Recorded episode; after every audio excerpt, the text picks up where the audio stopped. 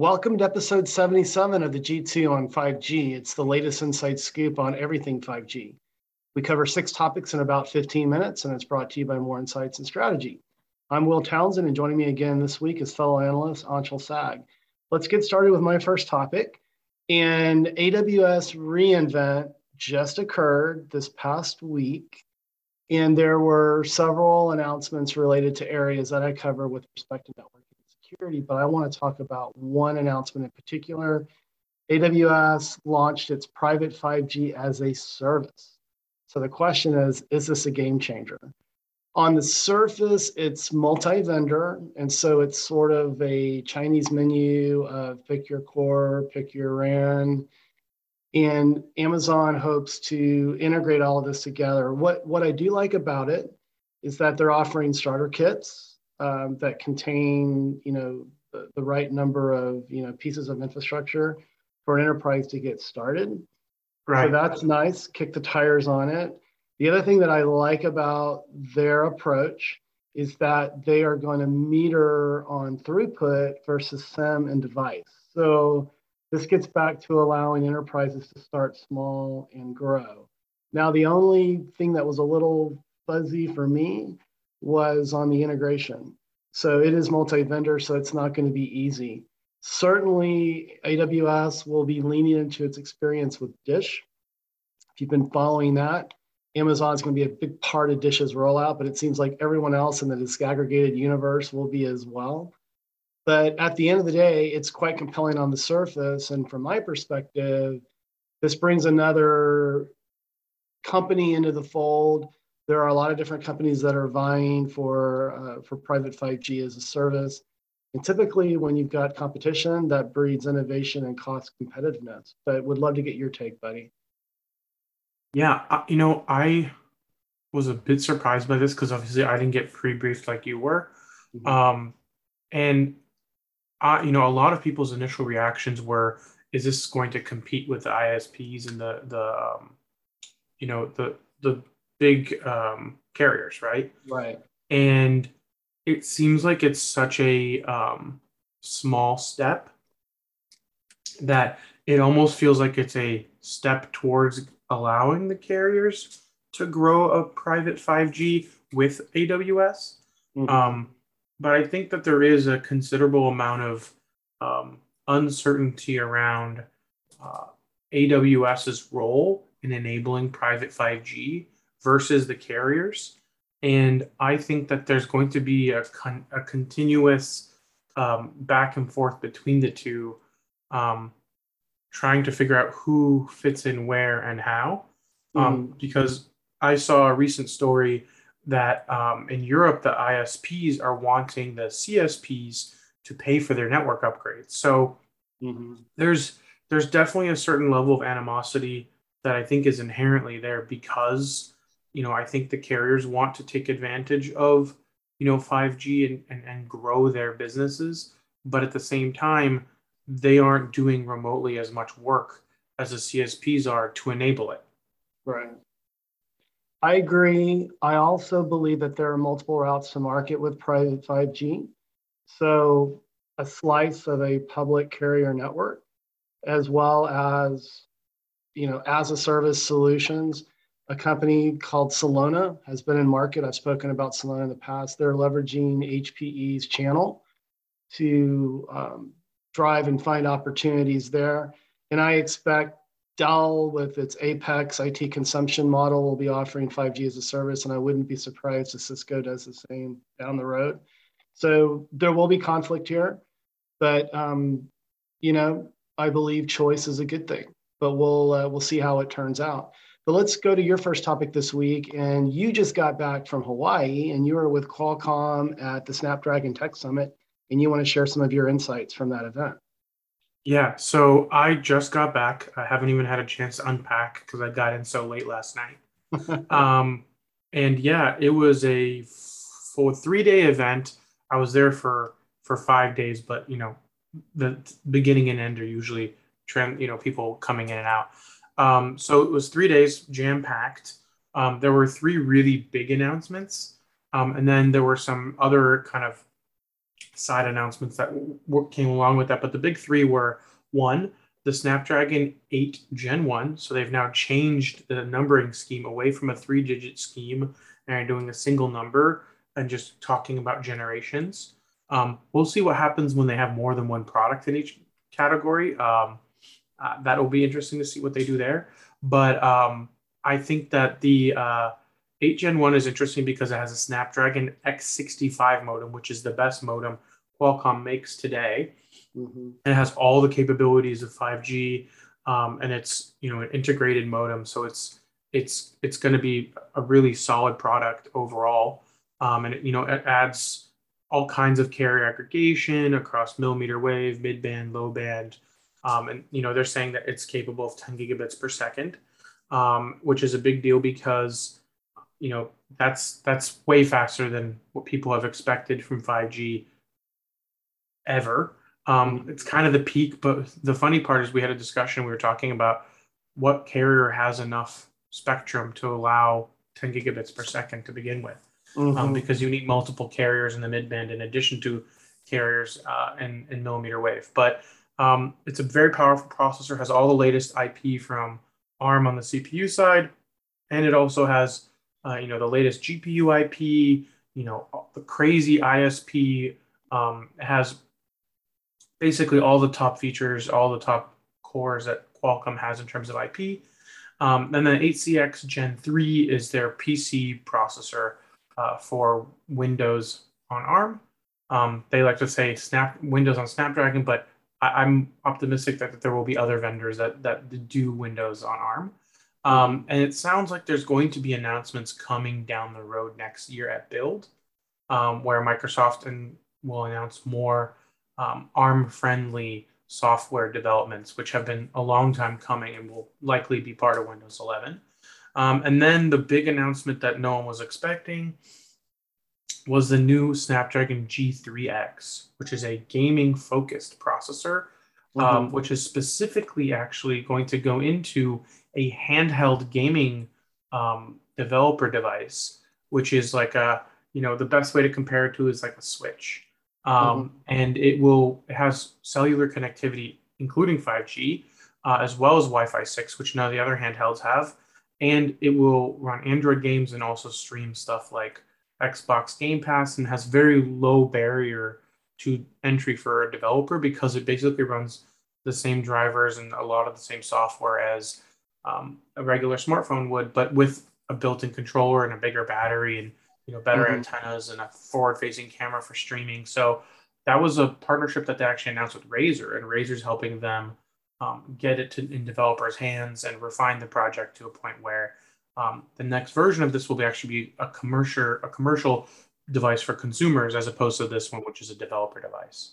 I was going to um, ask you that. So this is designed as a platform, obviously, for developers do we expect other OEMs beyond Razer to develop form factors based on the Qualcomm reference design?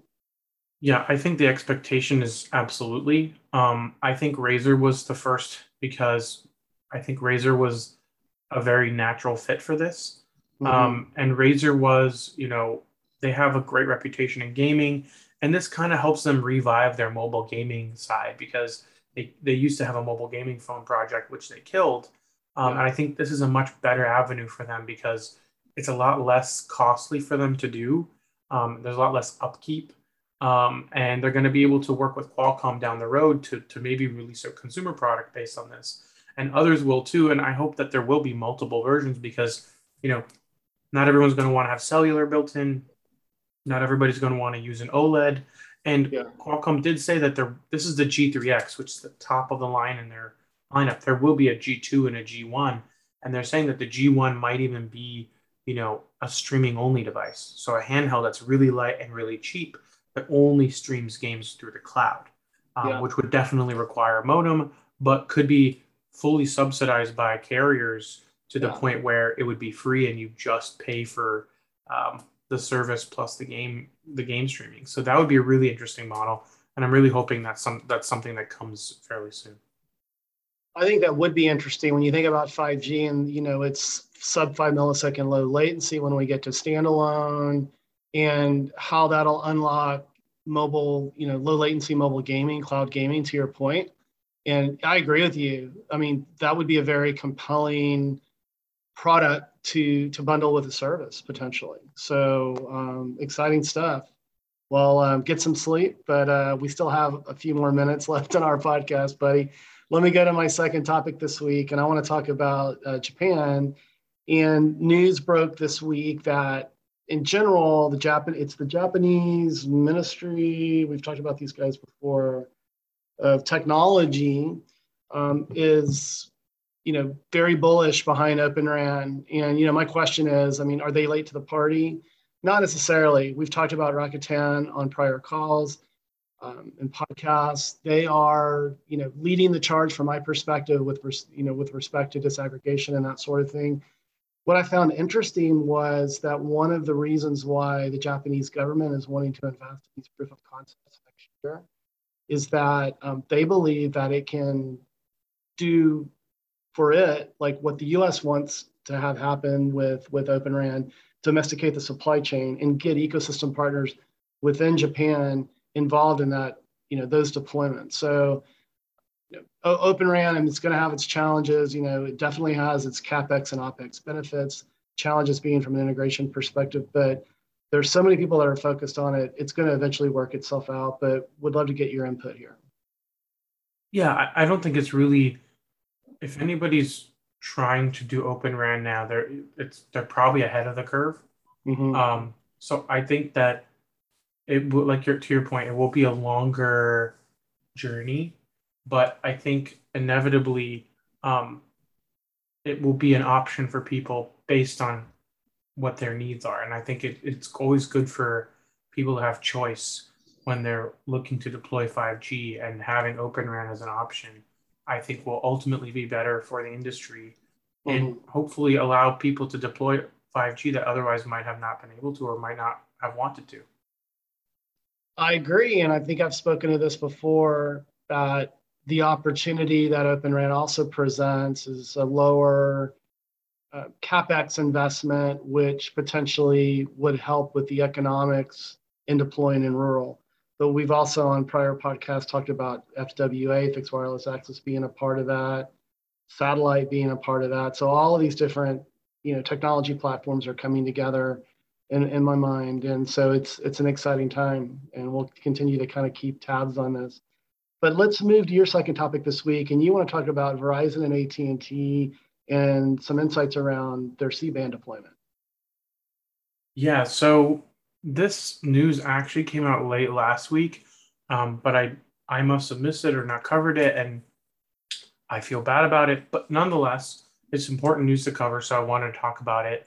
Sure. Um, and it's the fact that you know Verizon and AT and T have decided to um, delay or not delay, but reduce their power levels for their C-band deployment in order to um, appease the FAA and get their rollouts going instead of continuing to delay beyond January.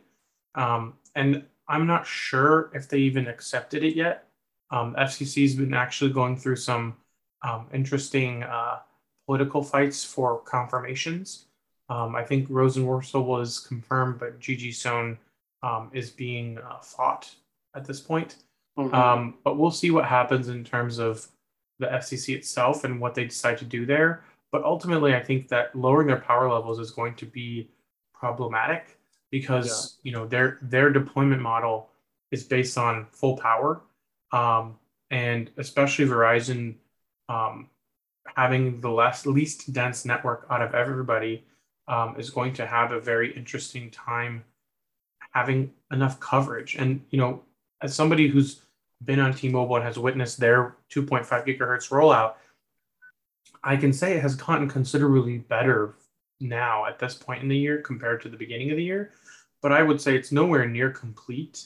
Um, and I would say, you know, I'm seeing, you know, mid-band about 30% of the time, um, mm-hmm. which is not something that I would consider a technology that you would totally rely on.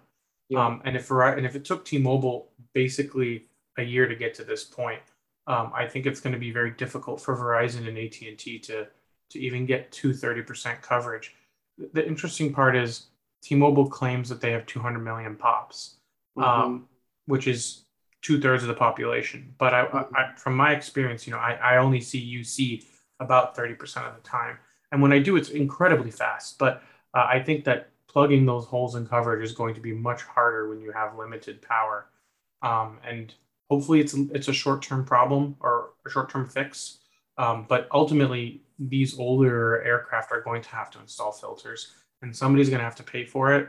Um, mm-hmm. I just hope that it isn't the carriers because they already put up like $90 billion for the spectrum. And some right. of that should have just been set aside for this. Yeah, I mean, it's, I continue to kind of chuckle about this. You know, how could two governmental agencies not coordinate better when this was known for over a year for quite some time?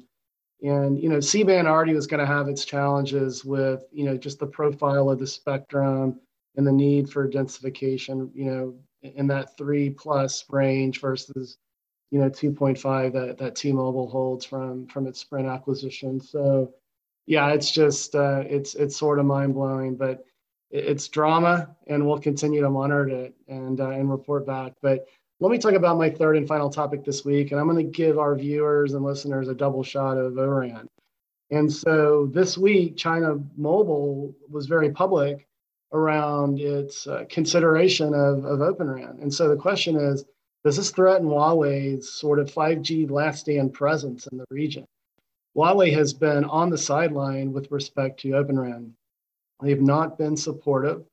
Nokia and Samsung have been the most aggressive recently Ericsson has you know sort of you know made some some advances in that in that direction, noting that it's likely a reality.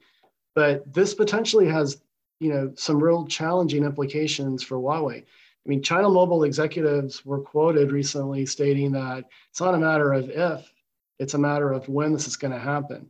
And I didn't know this as I dug into it. There are over 40 Chinese companies that are actually members of the ORAN alliance. So that makes the China effort only second to that of the US. And so there are a lot of Chinese companies that are focused on Open RAN and will will make it happen eventually. But I, I, would love to get your take on this. I mean, do you feel like this threatens Huawei? I, I think it does, but would love to get your opinion. I think it does to a degree if Huawei doesn't embrace it. Mm-hmm. Um, but ultimately, Open RAN and ORAN are, are about competition. Yeah. And um, you know, Huawei has has succeeded because of its competitiveness with the legacy um, companies like Ericsson, Nokia. So mm-hmm. I think that ultimately this is almost kind of like Huawei getting a little bit of its own medicine in terms of you know local competition. Mm-hmm. Um, and and I think a lot of these Chinese companies are, are doing this because they see ORAN and Open RAN as like a opportunity to broaden their markets sure. and to become potential, you know, um, vendors across the world um, in countries that maybe aren't as close to having Chinese vendors and potentially come in at a lower price than Huawei. Mm-hmm. we live in interesting times, let me tell you. But let's move to your third and final topic this week. And there was big news around the FTC suing to block NVIDIA's acquisition of ARM. And you want to provide some insight into how that could affect the 5G ecosystem. Yeah, so there has been a lot of opposition to this merger. Um, you know, I think some people have seen the synergies there, and there definitely are in terms of they actually don't have too many conflicting um, businesses where you know, NVIDIA could definitely benefit from acquiring merger or acquiring ARM. Um, mm-hmm. Um, but ultimately, the problem is, is that one, the European Commission is against it. Two, the UK's own uh, internal body for competition uh, and foreign investment is against it. And now mm-hmm. the FTC is suing. Um, and, and I think the big problem here is um, ARM is seen as a neutral entity uh, supplying all of the biggest world's biggest smartphone vendors with CPU cores, GPU cores, and a lot of their um, IP is also in 5G modems. So mm-hmm. um, this is a big deal because you know NVIDIA is a licensee of ARM, and they are going out and trying to buy them. And a lot of ARM's current partners aren't particularly jazzed about that. And um, I think it threatens ARM's business. Um, and I think it also it clearly the FTC thinks it, it harms competitiveness in the market um, because even though NVIDIA says that they you know will treat ARM as a separate business and and won't get involved in what they do with their customers, you know I don't really know if anyone really believes that. Um, and that's ultimately the problem. But uh, on top of that, you know, the big reason why this is all happening is because SoftBank currently owns ARM, and mm-hmm. SoftBank mm. is in a fairly precarious financial position. Um, and originally, the acquisition was thirty billion dollars, and you know, SoftBank was going to get most of their money back. And now, because Nvidia's share price has gone up, it's actually a seventy-five billion dollar merger. So, um, SoftBank really wanted this to happen because they were going to make a big profit which they needed because they've been losing a lot of money in a lot of their investments. So um, it's a really weird situation. Um, the FTC has a new chair who is very anti um, big mergers. So this may be a part of that as well. Um, mm-hmm. I think her last name is Khan. I forget her first name, but yeah. Um, she's very um, antitrust and has been very crit- critical of a lot of mergers. So this is probably a component of that as well. And I just think that when you look at overall climate today, um, this has this has actually helped grow um, some other uh, comp- competitors to ARM, like um, RISC-V and all of their partners, because you know before before this merger was announced, those companies had a lot less attention and a lot less momentum than they do now, and I think that um, because ARM and SoftBank have opened Pandora's box, I'm not sure they'll ever actually be able to close it back up again. Yeah. It's interesting. I see the concerns, you know, around, you know, to your point, given the fact that ARM supplies all of those components to so many different, you know, OEMs it'll be interesting to see how this all winds out. It, it's not looking very good at this point, right? When when you no, look at what's I mean, happening in the U.S. and other parts of the world. When you look at when you look at ARM's customers, they're the MediaTeks, they're the Qualcomms, they're the Nvidias, right. but there's also a bunch of server vendors too that also care about this because Nvidia is also in the server space. So mm-hmm. it's it's a very complicated situation and nobody really knows what will happen to ARM if this gets fully blocked, which honestly, at this point, with three different regulatory agencies being against it, I think it's going to be very difficult for it to go through. Yeah. Well, we'll uh, keep tabs on it and we'll report back likely on future podcasts. But hey, my friend, another great uh, session. Why don't you take us home? Absolutely. We hope our viewers and listeners found this week's topics interesting. If anyone would like to reach out for and provide insights for a future topic uh, for a future podcast, please reach out to us on social media. Will is at Willtown Tech, and I'm at Anshel Sag. We hope you have a great weekend, and please tuning in next week.